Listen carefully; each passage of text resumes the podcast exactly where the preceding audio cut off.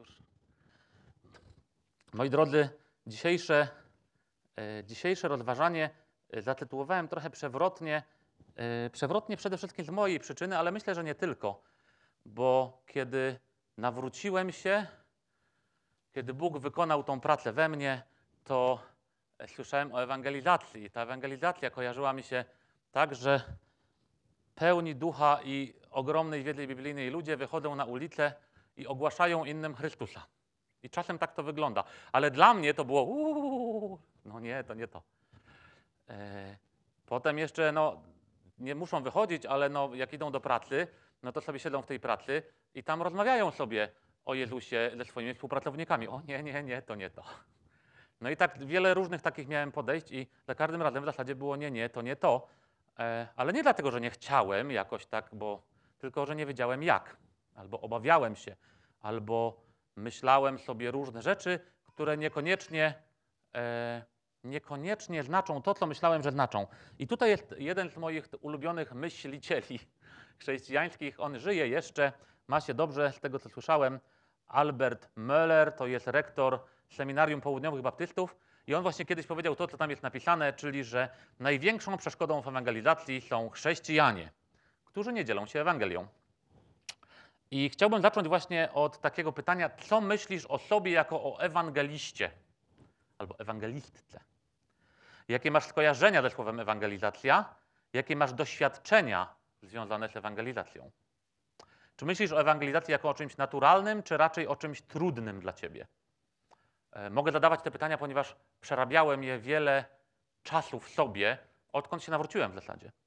Czy myślisz o ewangelizacji raczej jako o Twoim stylu życia, czy raczej to jest przykry obowiązek wynikający ze słów Jezusa, e, którego to obowiązku unikasz jak możesz, albo wypełniasz go jako przykry obowiązek? I dzisiejsze rozważanie pokaże nam, że ewangelizacja nie musi oznaczać niczego specjalnie wielkiego. Jest raczej procesem, który Bóg przygotowuje, Bóg przeprowadza i do którego zaprasza nas takimi, jacy jesteśmy. Pamiętajmy bowiem, że Bóg, to jest jedna z moich ulubionych myśli, Bóg radził sobie bez nas przez tysiące lat, z nami na pokładzie też sobie świetnie radzi i kiedy już nas tu nie będzie, nadal będzie sobie świetnie radził. I co więcej, radzi sobie doskonale, w przeciwieństwie do nas. A jednak zaprasza nas do swojej przygody. To jest moja ulubiona myśl. Doskonały Bóg, który wszystko robił, robi i będzie robił lepiej niż ja, doskonale, doskonały Bóg zaprasza mnie, niedoskonałego, do Jego przygody. I to jest po prostu wow dla mnie. Posłuchajmy i dajmy się zachęcić i zaprosić, i to będzie fragment z dziesiątego rozdziału dziejów apostolskich. Będę kontynuował historię, o której mówił w zeszłym tygodniu pastor Mateusz. To będzie dziesiąty rozdział 34 do 48. Ja będę czytał z tłumaczenia Ewangelicznego Instytutu Biblijnego. Czytajcie zwyczajowo z tego, które Wam pasuje. 34 do końca rozdziału.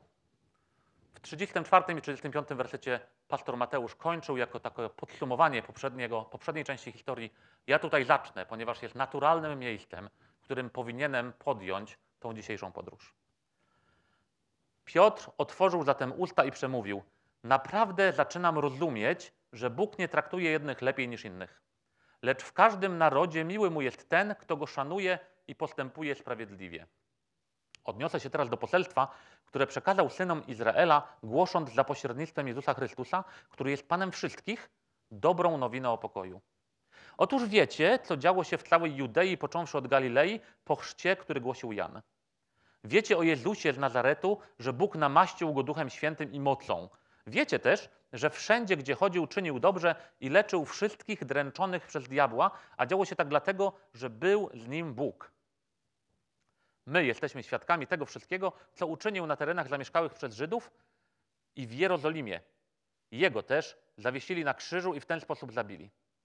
Bóg jednak wzbudził go trzeciego dnia i sprawił, że stał się widzialny, lecz nie tylko dla całego ludu, ale tylko dla świadków uprzednio wybranych przez Boga, to znaczy dla nas, którzy po jego zmartwychwstaniu jedliśmy i piliśmy razem z nim. On też polecił nam głosić ludowi i składać o nim świadectwo, że jest ustanowionym przez Boga sędzią żywych i umarłych. O nim świadczą wszyscy prorocy. Głoszą, że każdy, kto w niego wierzy, dostępuje przez jego imię przebaczenia grzechów. Piotr jeszcze mówił o tych sprawach, a Duch Święty już wstąpił na wszystkich słuchających jego mowy. Zaskoczyło to tych wszystkich wierzących, którzy należeli do obrzezanych i przybyli z Piotrem, że i na pogan został wylany dar Ducha Świętego. Słyszeli ich bowiem, jak mówili językami i wywyższali Boga. Wtedy odezwał się Piotr. Czy ktoś może odmówić wody, aby ochrzcić tych, którzy otrzymali Ducha Świętego podobnie jak my? I rozkazał, aby ich ochrzczono w imię Jezusa Chrystusa. Następnie uprosili go, aby pozostał z nimi kilka dni. Moi drodzy, mamy tutaj pierwszego, to już wiemy z poprzedniego rozważania, setnika, setnika Korneliusza, żołnierza, oficera armii rzymskiej e, z tak zwanej kohorty italskiej i poznajemy tutaj właśnie pierwszego pełnokrwistego poganina, który nawraca się do Jezusa. E, mówię pełnokrwistego poganina, bo z Biblii nie wynika, żeby miał kogokolwiek w rodzinie, kto byłby Żydem lub Żydówką. Nic o tym nie ma, więc przyjmujemy, że skoro nazywał się Korneliusz, był setnikiem w armii rzymskiej, to raczej był pełnokrwistym poganinem z punktu widzenia żydowskiego oczywiście. Natomiast mamy jeszcze jedną bardzo ciekawą e, wskazówkę, do której będę wracał, mianowicie w drugim wersecie dziesiątego rozdziału, nie czytaliśmy tego teraz, lecz tydzień temu, on jest określony mianem pobożny i bojący się Boga. I to były określenia, którymi Żydzi określali pogan, czyli nie Żydów, gojów, którzy odeszli od swoich pogańskich religii i zaczęli służyć jedynemu Bogu, ale nie zdecydowali się przejść na judaizm. Czy to jeszcze, czy w ogóle. I cały rozdział 10, to chcę podkreślić, mamy do czynienia y, z y, dziejami apostolskimi, czyli z księgą, w której jest historia opowiadana, jak w powieści, y, więc opisuje on jedną historię i w tym rozdziale można dostrzec dwie bardzo ważne deklaracje apostoła Piotra, które te historie dzielą. Możemy ją przeczytać razem, w całości, od 10 rozdziału, pierwszy werset do końca, ale możemy też tak jak dzisiaj przeczytać ją dzieląc w tym 34 rozdziale na pół. Dzieli to dwie ważne deklaracje Piotra. Pierwsza właśnie pada w 34 i 35 wersecie, pastor Mateusz na tym zakończył, a ja zacząłem i mówi ona, że Bóg nie traktuje jednych lepiej niż innych, lecz w każdym narodzie miły mu jest ten, kto go szanuje i postępuje sprawiedliwie. Tydzień temu to była kulminacja, tak jak mówiłem, tutaj jest rozpoczęcie, a druga deklaracja apostoła Piotra pada w 47 wersecie i jest pytaniem, czy ktoś może odmówić wody, aby ochrzcić tych, którzy otrzymali Ducha Świętego podobnie jak my? I to są dwa momenty, w których apostoł Piotr, przypominam, jeden z filarów Kościoła w Jerozolimie, dokonuje rozpoznania tej chwili historycznej, kiedy Bóg rozlewa swoje zbawienie poza Izrael. Piotr staje się świadkiem, to na jego oczach się dzieje, narodzin kościoła złożonego z pogan, czyli z nieżydów. I płynie z tego wiele nauki dla nas, o tym się przekonamy, e, patrząc dalej na ten fragment. Jak to zwykle bywa, zerknijmy, co jest przedtem i co jest potem. Zerknijmy na kontekst, który pozwoli nam właściwie zrozumieć tę historię. Czyli gdzie ta historia została umieszczona przez autora, ewangelista Łukasza, bo przecież on miał jakiś zamysł, pisząc do tego swojego odbiorcy. I w rozdziałach 8 i 9 czytamy, że naśladowcy Jezusa stali się celem prześladowania ze strony religijnych Żydów. To musimy mieć w głowie. W wyniku czego śmierć poniósł diakon Szczepan, pierwszy męczennik chrześcijański. Kościół w Jerozolimie rozpierzchnął się, w większości uciekł z miasta. E, widzimy kolejne historie, w których wiara tego kościoła roznosi Ewangelię i to jakby jest taki e, jak to się, produkt uboczny. Oni gdzieś są i po prostu roznoszą Ewangelię, bo tam są. I najpierw czytamy o Filipie, który wyjaśnia Ewangelię dostojnikowi etiopskiemu i chrzci go. Można powiedzieć, że to jest pierwszy, e, pierwszy poganin, ale nie wiemy tak naprawdę. Miał, jakiś, miał coś wspólnego z judaizmem, nie wiemy wiele o nim. Tutaj mamy ewidentnie Korneliusza, e, pełnokrwistego poganina. Potem czytamy o zaciekłym wrogu Jezusa i jego wyznawców, o moim ulubionym bohaterze, paskudnym, młodym faryzeuszu, Saulu Starsu, któremu w drogę wchodzi sam Jezus. Zatrzymuje go i doprowadza do decyzji nawrócenia. A następnie czytamy o uzdrowieniu Eneasza i wskrzeszeniu Tabity, czyli napięcie rośnie, tu uzdrowienia, to wskrzeszenie martwych, to dokonało się z udziałem apostoła Piotra.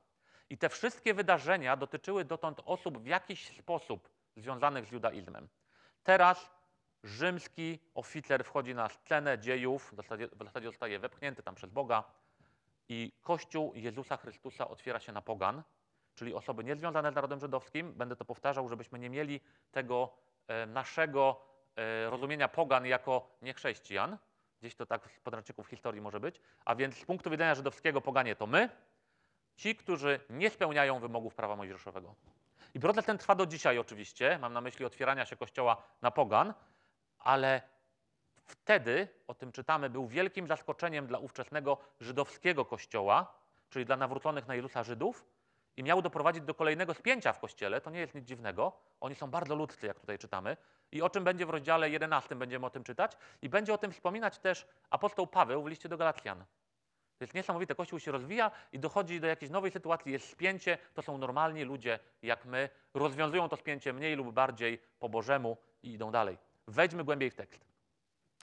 Od początku tego rozdziału, 10 rozdziału, do 33 wersetu, i o tym było poprzednie kazanie, widzimy, jak Bóg przygotowuje tę sytuację. On ją po prostu układa, tak jak sobie życzy.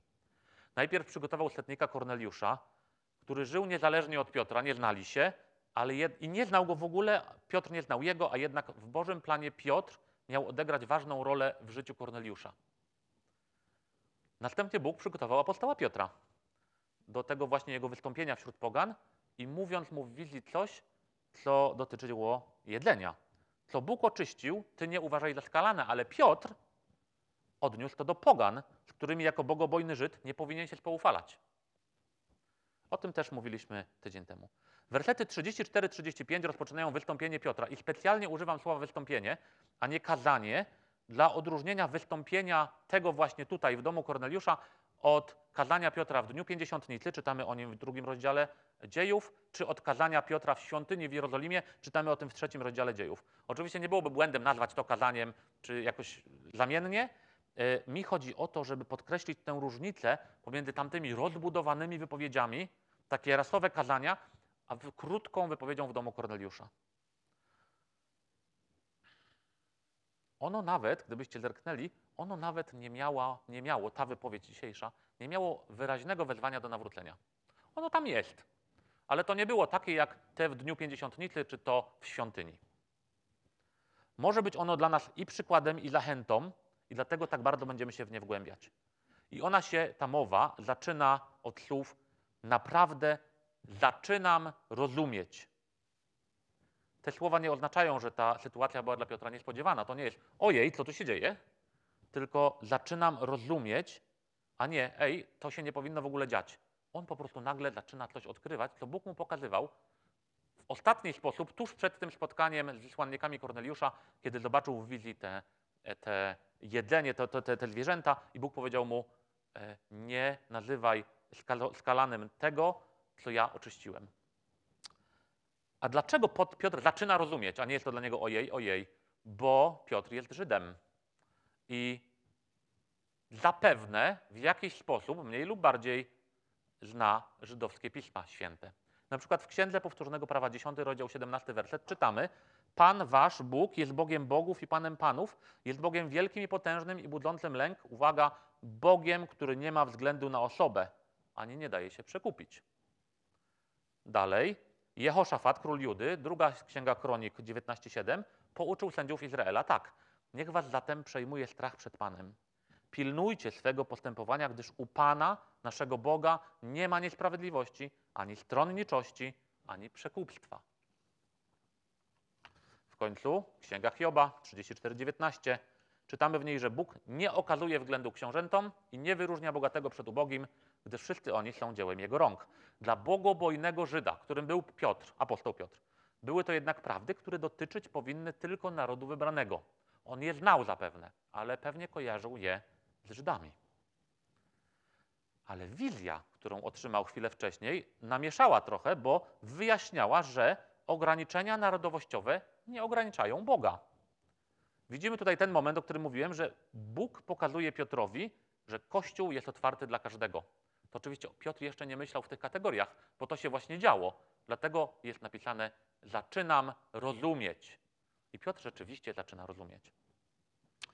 Natomiast, zanim to wszystko stanie się w pełni widoczne, Piotr musiał wypełnić misję, z którą został tam przysłany. Pamiętamy, y, tydzień temu pastor Mateusz podkreślił, że Piotr dostał misję, ale tak nie do końca wiedział, co tam ma zrobić. On miał iść z tymi ludźmi do, y, do tego y, poganina, do tego Korneliusza i tyle, i poszedł. Ale pierwsze, co wszedł, to powiedział, ale to teraz co chcecie usłyszeć? No i Korneliusz mu powiedział, no ciebie chcemy usłyszeć, tak parafrazując trochę. Także został wysłany na misję, nie za bardzo wiedział y, po co i nagle zaczynam rozumieć. I idziemy dalej.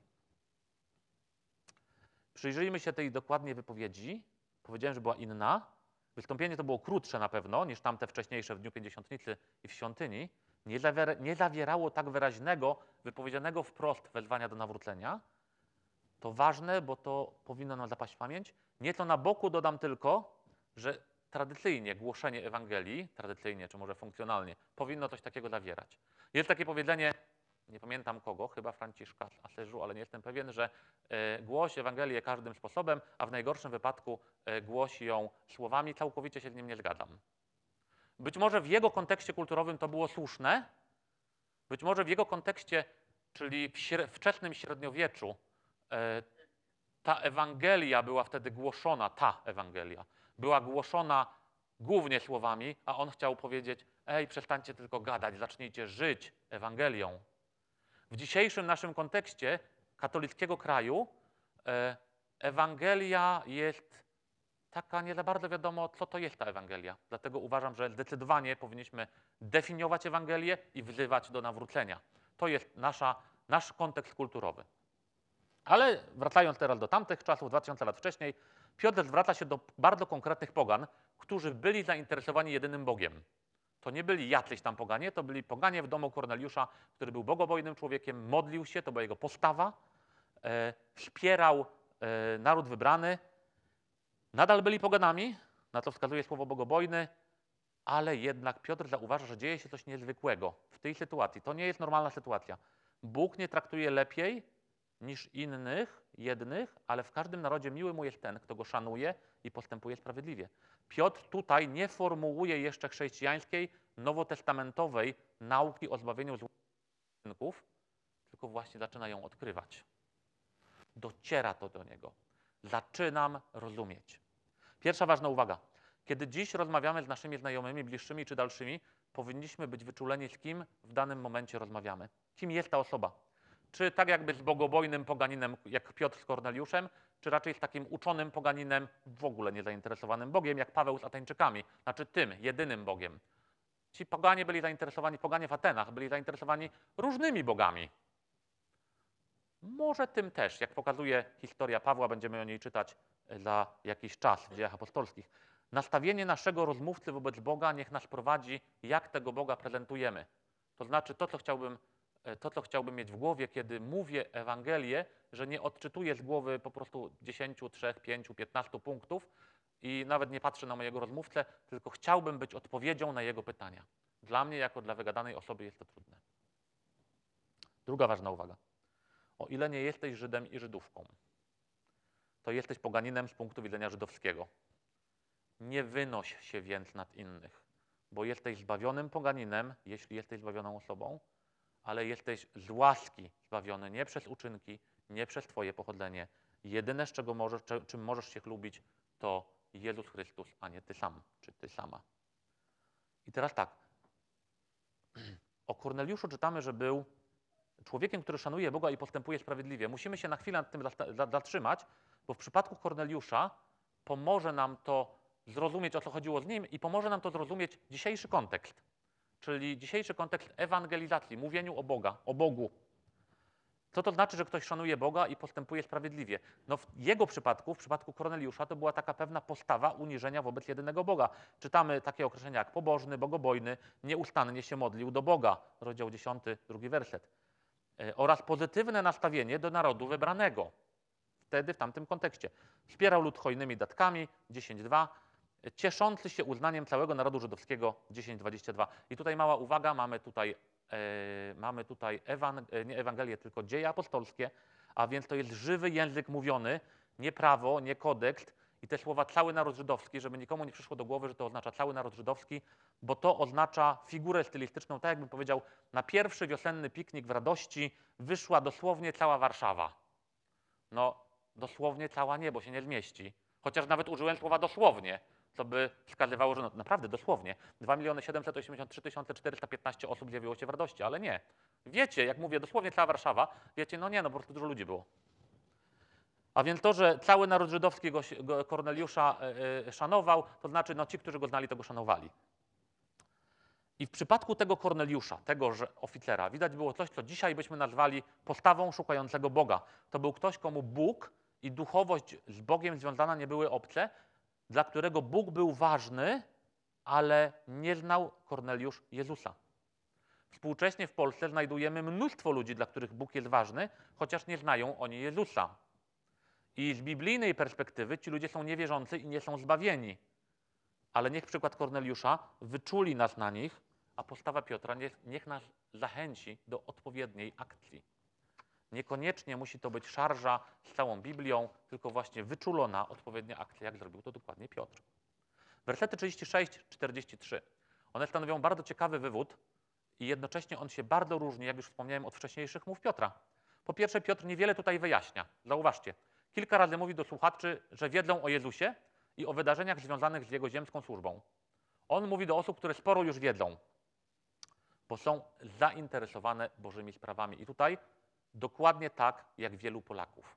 Wielu Polaków dużo wie o Jezusie, bo wbijano im różne rzeczy do głowy, prawdę i nieprawdę, ale dużo wiedzą. Słuchajmy zatem naszych rozmówców i nie przegadujmy ich. Mówię z doświadczenia. Ufajmy, że Bóg przygotował naszych rozmówców tak, jak przygotował Korneliusza. Jeśli już coś wiedzą, to nie zanudzajmy ich naszą wiedzą, lecz powiedzmy coś przełomowego. I Piotr mówi o Jezusie jako o Panu wszystkich ludzi, używa słowa, które w takim znaczeniu zarezerwowane jest dla Boga. To mogło już, to, to już było coś takiego, Korneliusz wiedział, że jest jeden Bóg, a tu nagle ten człowiek przychodzi mówi o Jezusie, o którym coś już wiedział i używa dla niego słowa, które jest za, zarezerwowane dla Boga.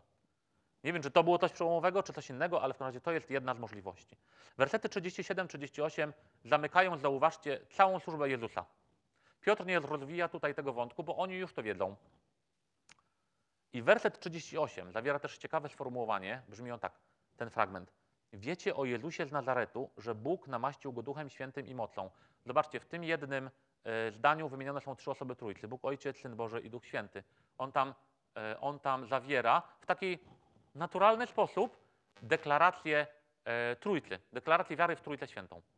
Coś, co dla, coś, co dla Żyda było nie do pomyślenia, ale nie dla Żyda, który był przygotowany przez Boga wcześniej. 39 werset to miejsce, gdzie padają bardzo ważne słowa dla Piotra i bardzo ważne dla nas. Uwaga.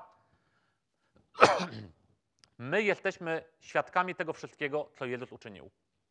I apostoł Piotr fizycznie był z Jezusem podczas tamtych wydarzeń, był naocznym ich świadkiem.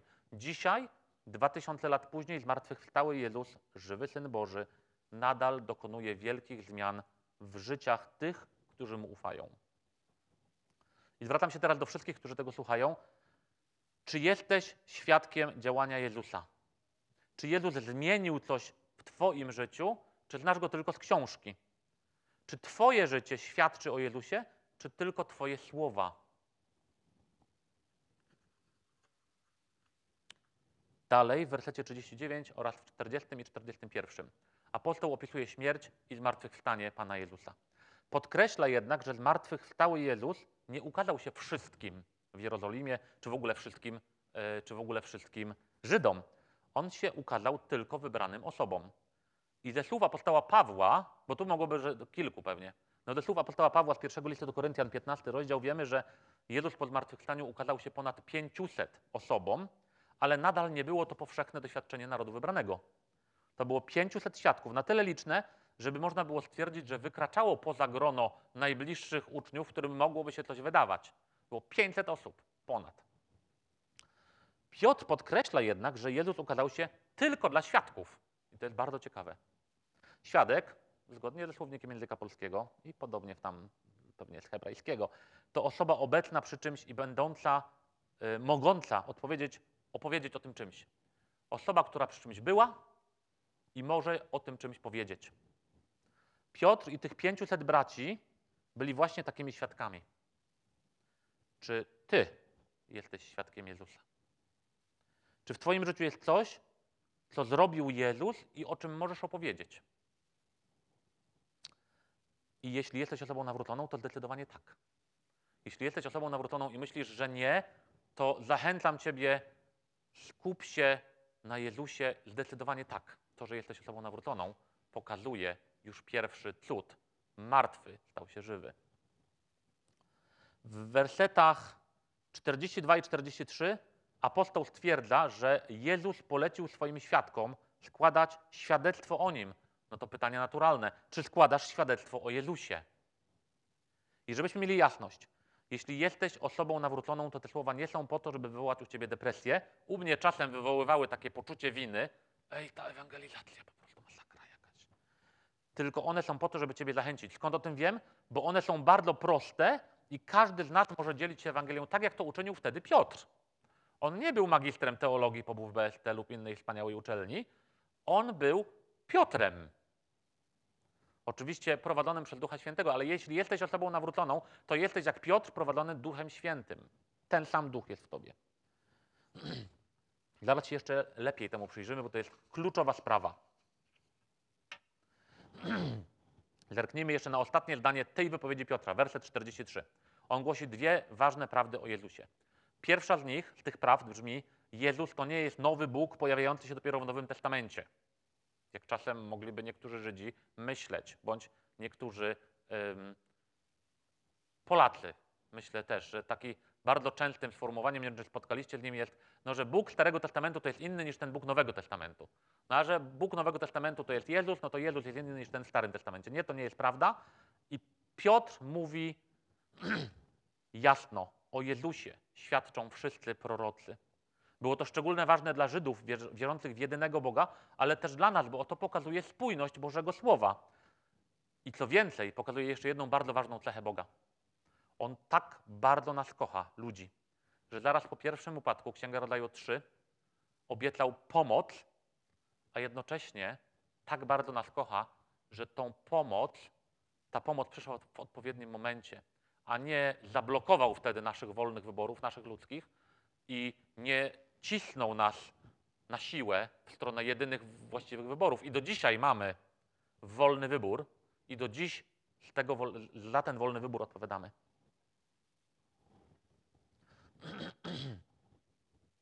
Druga prawda o Jezusie, tutaj wynikająca z tego fragmentu, mówi, że każdy, kto w Niego wierzy, dostępuje przez Jego imię przebaczenia grzechów. Kluczowa prawda. To jest ten moment, kiedy można powiedzieć, że apostoł Paweł mówi Ewangelię i wzywa do nawrócenia, tylko on to robi w taki delikatny sposób.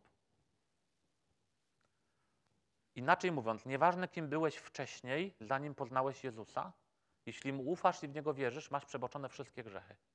I bardzo ważna uwaga, powtarzam, ile grzechów masz przebaczone? Wszystkie. Apostoł Piotr w 10 rozdziale, w 43 wersecie mówi dokładnie to samo, czyli tutaj, co mówiłem przed chwilą, co na przykład apostoł Paweł w liście do Efezjan 2,8,9. Jeśli wierzysz w Jezusa, ufasz Mu, to niezależnie od tego, co wcześniej zrobiłeś, zrobiłaś, otrzymujesz za darmo przebaczenie Twoich grzechów na zawsze. To jest właśnie przesłanie dobrej nowiny. Z łaski jesteśmy zbawieni przez wiarę w Jezusa. To właśnie mamy prawo i obowiązek głosić. Ale ten obowiązek niech nas nie przytłacza. Zobaczmy, jak lekko zrobił to e, Piotr, ale nie dlatego, że był lekkim, e, świetnym mówcą, bo wiemy, że nie był, tylko dlatego, że Bóg przygotował mu scenariusz, w którym Piotr wystąpił. Dalsza relacja dziejów apostolskich jest bardzo interesująca. W 44 wersecie, zobaczcie, Bóg potwierdził słowa Piotra przez to, że kiedy on jeszcze mówił, nie było wezwania do nawrócenia, halo, nie było, a kiedy on jeszcze mówił, e, Duch Święty stąpił na słuchaczy. Skąd wiemy, że Duch Święty stąpił na słuchaczy? No po pierwsze, bo czytamy to, ale po drugie, dla chrześcijan żydowskiego pochodzenia to było super ważne i zaskakujące. Tych chrześcijan żydowskiego pochodzenia było sześciu z Piotrem. E, czytamy o tym w dziejach apostolskich 10:23 i w dziejach 11:12. To będzie za chwilę, będziemy za tydzień czytać, jak to, jakie to wzburzenie wywołało w kościele w Jerozolimie, że poganie, że apostoł Piotr był u pogan, e, ale już sam fakt, że on się udał do domu pogańskiego był oburzający, bo przecież poganie nieczyści i tak dalej. Dopiero tworzył się Kościół, musimy być wyrozumiali dla nich. E, jesteśmy tacy sami jak oni. Mamy swoje błędy, oni mieli inne.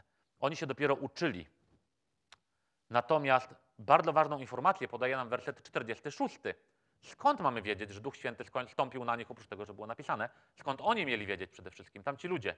Oni nie mieli tego tekstu i Duch Święty stąpił na nich, kiedy jeszcze Piotr mówił. Oni tam stali i patrzyli, co się dzieje. No, zobaczyli, że tamci poganie są ich braćmi w wierze dlatego, bo ci poganie zaczęli nagle mówić obcymi językami i wychwalali nimi Boga. Był to jasny znak dla Piotra i jego żydowskich towarzyszy, bo wcześniej oni przeżyli dokładnie to samo. Czy my też musimy zatem coś takiego przeżyć, żeby być pewnym swojego nawrócenia? Bardzo ważne pytanie. Osobiście jestem zdania, że nie. Mamy cały Nowy Testament, który jest Słowem Bożym, a który opisuje to, co dzieje się z człowiekiem, kiedy przeżywa nowe, nowe narodzenie, kiedy przeżywa nawrócenie i nowe narodzenie. Tamci ludzie nie mieli Nowego Testamentu. Tamci ludzie stali razem z Piotrem, tych sześciu, i patrzyli na tych pogan od Korneliusza i no i co się dzieje? I nagle widzą, ej, oni, oni mówią tak jak my. Oni dostali dokładnie to samo, co my. Oni są naszymi braćmi w wierze. Poganie. Musimy pamiętać, że ewangelista Łukasz zapewne nie miał pojęcia, że właśnie pisze Nowy Testament, kawałek Pisma Świętego. Czy to oznacza, że nie możemy przeżyć tego takie, czegoś takiego, mówienia językami? Myślę, że to jest bardzo ciekawy temat i zachęcam do studium pierwszego listu do Koryntian. Bardzo wiele może nam to dać. Dziś skupmy się na tym, że w tamtym dniu Kościół został otwarty dla pogan, czyli dla nas, wybaczcie, dla nas, nie Żydów, i to było jasne dla Piotra i jego towarzyszy właśnie przez to, że tamci zaczęli mówić językami. Idziemy dalej. Naturalną konsekwencją nawrócenia był chrzest w imię Jezusa i to też czytamy. Dlatego analogicznie jak Filip z tym etiopskim, e, etiopskim dostojnikiem, Piotr nakazał ochrzcić nowonawróconych. To, co tutaj czytamy, pokazuje się jako pewien wzorzec nowotestamentowy. Świadoma wiara poprzedza chrzest, ale także świadoma wiara nie ma być jakoś szczególnie odległa od tego chrztu. Nie oznacza to, że musimy ochrzcić człowieka zaraz po deklaracji jego nawrócenia, chociaż możemy. To jest osobne, osobne rozważanie, myślę, na ten temat. E, Ale też nie oznacza, że musimy czekać na to latami. Jako ciekawostkę powiem, że kiedy nawróciłem się, to miałem takie przekonanie, że po prostu ktoś się nawraca, należy go ochrzcić. Zaraz. No przecież tak robił pierwszy Kościół. No czytamy tutaj. Historia Kościoła, dokumenty historyczne, które pokazują nam historię pierwszego Kościoła w pierwszym, drugim, trzecim wieku, w czasie, gdy Kościół najwięcej się rozrastał, był prześladowany, pokazywał, pokazuje nam, że okres pomiędzy deklaracją nawrócenia a chrztem wynosił czasem nawet dwa lata.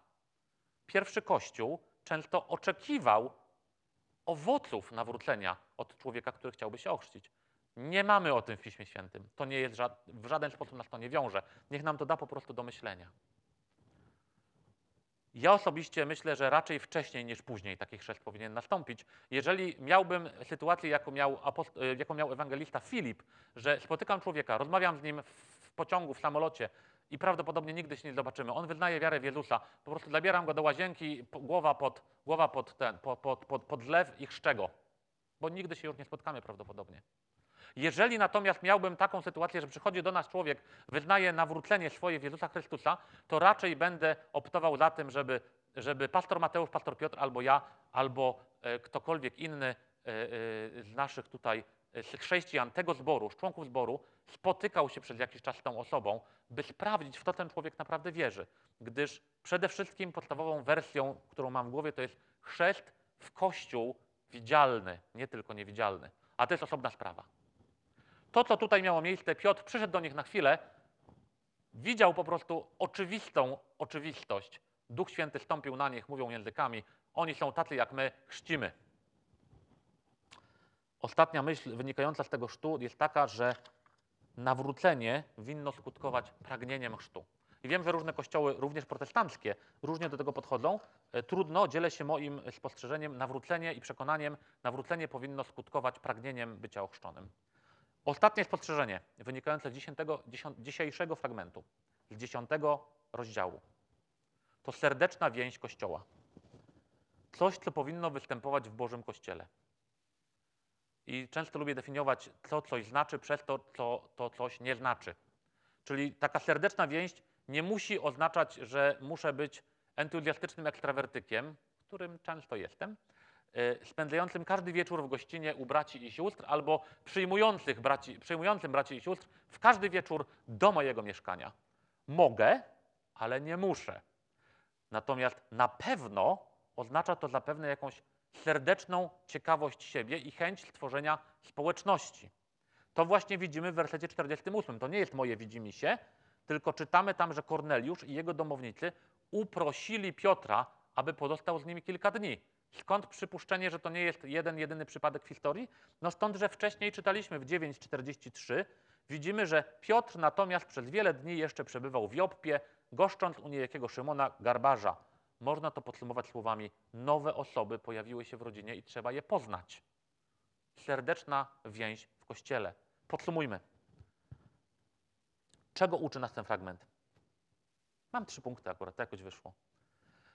Nie ma innego sposobu pojednania się z Bogiem i przebaczenia grzechów niż wiara w Jezusa. To jest kluczowe dla całej reszty. Jeżeli ktoś nie przejdzie przez ten punkt, nie sprawdzi siebie, znaczy sprawdzi siebie i stwierdzi, nie, nie, nie wierzę w Jezusa, to może odpuścić resztę pozostałe dwa. Nie mają one najmniejszego znaczenia, gdyż człowieku jesteś martwy. Martwi nie żyją i martwi nie działają w Kościele. Czy wierzysz w Jezusa jako Pana i Zbawiciela? Jeśli nie, to uwierz. Skąd wiesz, że możesz to odkładać? Skąd wiesz, że nie umrzesz ze starości, a nie zabije ciebie dzisiaj pijany kierowca? Albo cokolwiek innego. Ale bardziej pozytywnie to powiem. Po co marnować czas, żeby być, żyć bez Jezusa? Mówię o tym jako człowiek, który, który nawrócił się po 30 roku życia. Po co marnować czas, żyjąc bez Jezusa? Drugi punkt. Jeżeli jesteś osobą nawróconą, ten fragment niech będzie dla ciebie szczególną zachętą. Nie doliną, nie depresją, tylko zachętą. Bóg przygotowuje ludzi do tego, żeby od ciebie usłyszeli o Jezusie. Nie wiesz nawet kogo. Przykład Piotra niech nam pokaże, że zawsze y, takie działanie to jest jakiś przełom, to oczywiste, to jest nowe życie, ale nie zawsze to jest wielkie wydarzenie czy wielkie wow. Do dziś pamiętam, E, kiedy byliśmy na takim obozie rodzinnym jeszcze pod Poznaniem, jedna dziewczyna mówiła świadectwo swojego nawrócenia i powiedziała odnośnie mojej żony, trzy lata temu Ania powiedziała coś tam, coś tam. Ania nie wiedziała, co powiedziała. To było trzy lata wcześniej. Dla tej osoby to było coś tak ważnego, że zmieniło jej sposób myślenia. To był taki klik. Ta dziewczyna nawróciła się dlatego, bo usłyszała coś, czego Ania nawet nie pamiętała.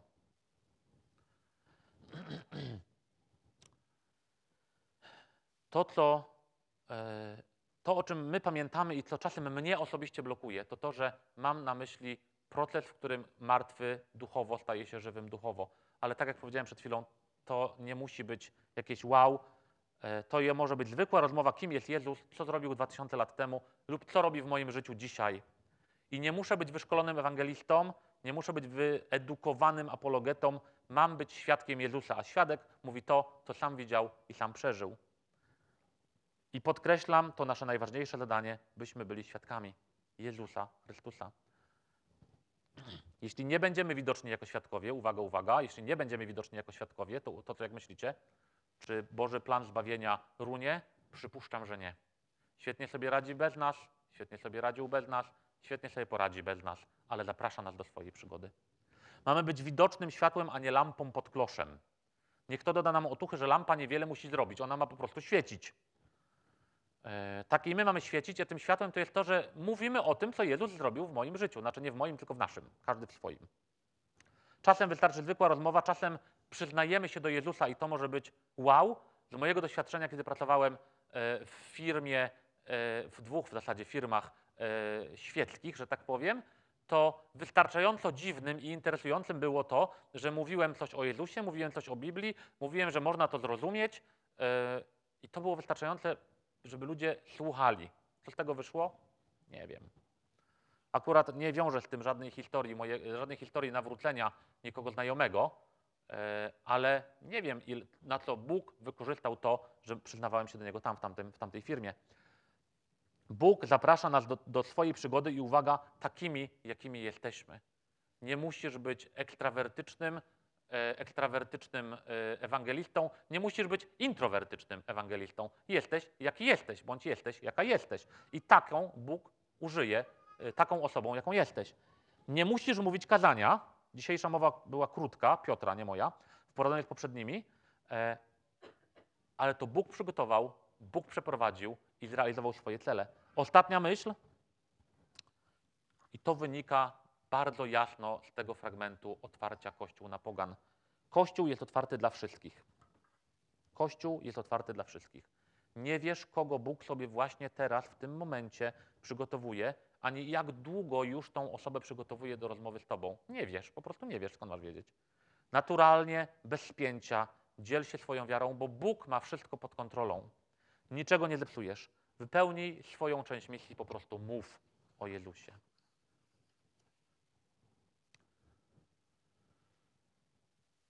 To wypełnij swoją część misji, niech będzie, niech nam zostanie.